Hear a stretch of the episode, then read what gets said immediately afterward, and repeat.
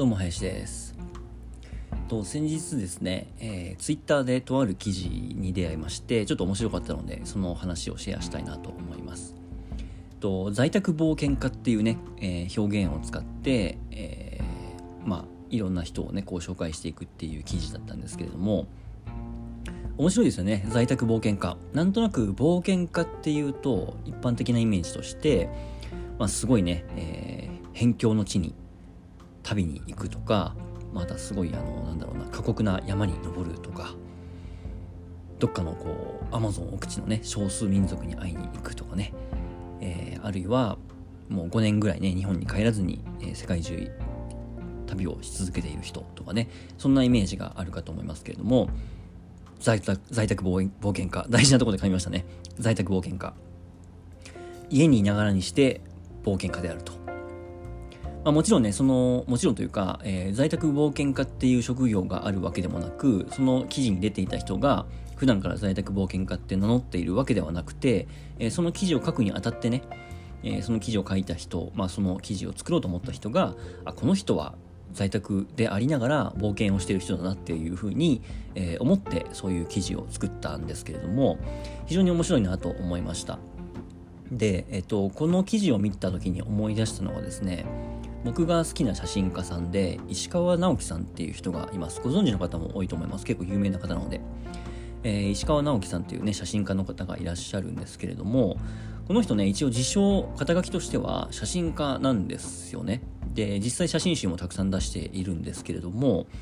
えっ、とご存知の方はもうご存知かと思いますが、えー、写真家と言いつつももうやってることはめちゃくちゃ冒険家なんですよね。もう世界中いろんなところに行って写真を撮ってきたりとかしてるし、えー、いろんなね、えー、民族の人と関わってきたりとかしてるし、えー、なんならエベレスト世界一高い山にも登ってるし、えー、もっと言うと、えー、今はもう記録塗り替えられてますけれども当時ね、えー、世界5大陸の最高峰、えー、エベレストと、えー、ヨーロッパの最高峰モンブランかな？と、えー、あとなんだ南米の最最高峰、えー、アコンカグアと、えー、北米の最高峰、え、デナリ、まあ、当時でいうマッキンリーっていうね、名前変わりましたけど途中で。デナリっていう山。と、えーまあ、エベレスト5つか、えー、あとあと1個がアフリカですね。アフリカにあるキリマンジャロっていう山。の、まあ、この5つで5大陸最高峰っていうのがね、えー、ありますけれども、えー、この最高峰に登った最年少記録っていうのを、え、石川さんはね、えー、一時持ってました。で石川さんはもう昔から一貫して自分は冒険家ではないっていうふうにおっしゃっているので写真家でありながらその5大陸最高峰のね記録を塗り替えちゃったっていうことになりますけれどもすごいですよね。うん、でですね、えーと、そのその石川さんがですね、まあ、いろんな本を書かれていてあの僕大好きなのであのほぼね、えー、全全部とは言わないまでもだいぶ大部分の本を読んでるんですけどもその石川さんもやっぱりね本の中でえー、こんな感じのことを書かれていました、えー、冒険というのは何も遠くに行くことだけではないと。高いところに登るだけではないと。自分の中で、えー、新しいことに挑戦することそれが冒険なんだみたいなことを書かれていました。まあそんな書き方だったかどうかはちょっと忘れましたけども大体そんなような感じの話だと思います。でこれはですね、まあ、今でこそ僕はすごく共感するところではあるんですけども結構ね若い時に読んだ時にはですねおーってなりましたね。こう新しい価値観がそこで、えー、自分の中に入ってきたというかやっぱり僕もね昔は冒険というとこう人がやってないようなね大きな大それたことをやったりとか、えー、誰も行ってないような辺境の地に行ったりとかっていうことをイメージしていたんですね。で最近になってね僕もすごくねその石川さんのその時の言葉に共感するのがまあ、冒険っていうのはね、まあ、今回その冒頭で在宅冒険家っていうワードを出しましたけれどもその人にとって新しいチャレンジとか、えー、価値観が塗り替えられるような、えー、新しい出会いみたいなものっていうのは、まあ、全て冒険になりうるなって思ったんですよね。逆に言うといくら遠くに行こうがいくら高い山に登ろうがその人の中で今まであった価値観が全く変わらないとかえー、何の新鮮さもない新しいも出会いがないっていう時には冒険とは言えないと思っています。周りの人がどう思うがね。うん、なので、えーまあ、もしかしたらねその小学校の小学生の高志くんにとっては一人で電車に乗ることが大冒険になるなりうるかもしれないし、えー、大学生の花子さんにとっては一人暮らしを始めるっていうことが、えー、人生最初のね大冒険になるかもしれない。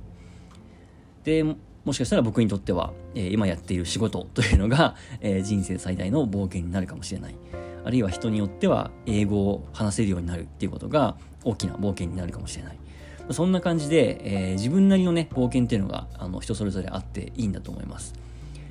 で、まあ、在宅冒険家っていう言葉もね出てきましたけれどもやっぱり今の時代っていうのはなかなかね外に出づらいからこう旅行に行けないとかねそんなことがあると思うんですけれどもやっぱり家にいながらにしてもね冒険っていうのはそういう意味ではできると思うんですよ。うんまあ、新たなことにチャレンジするでもいいし、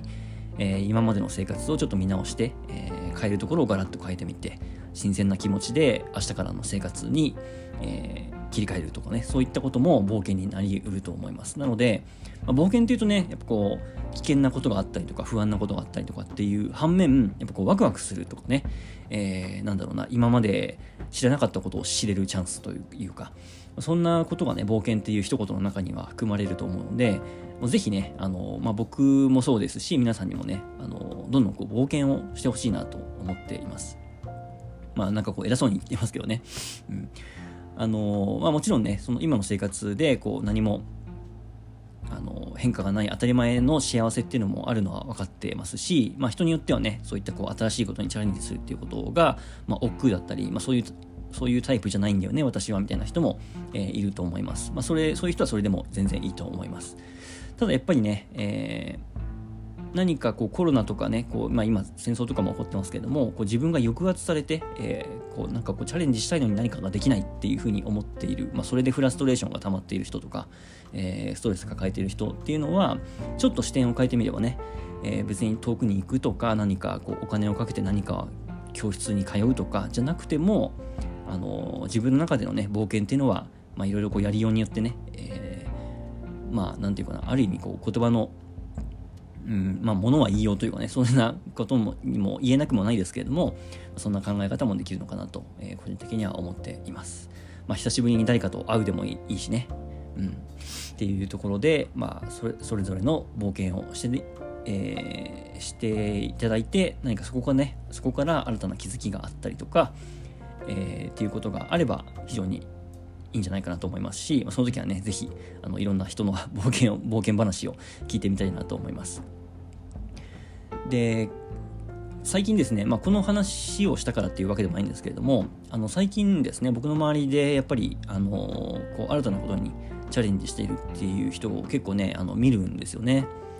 僕のように、まあ、僕のようにって言ったらちょっとあのおこがましいですけどもあの新しくこう音声配信を始めてみる人とかあとはノートってあのブログのね、えー、ノートを、まあ、書き始めてみる人がいるとかあと英語の勉強を始める人がいるとかね結構ね僕の周りでこうそれぞれが、まあ、それぞれの生活の中で、えー、できることをやっているっていう人がね結構あのいてすごくねこう刺激を受けるところでもあるので、まあ、僕もねこう負けないようにというか、うん、そういそういった方々に、え、いい影響を受けながらいろんなこうチャレンジをしていきたいなと思っております。まあ、なんかこうそういうねコミュニティというか、まあ、その中でこうお互いをこう刺激し合えるの人たちが周りにいるっていうのはすごくね、えー、幸せなことだなと思いますので、はいえー、そういったつながりは今後も大事にしていきたいなと思います。以上です。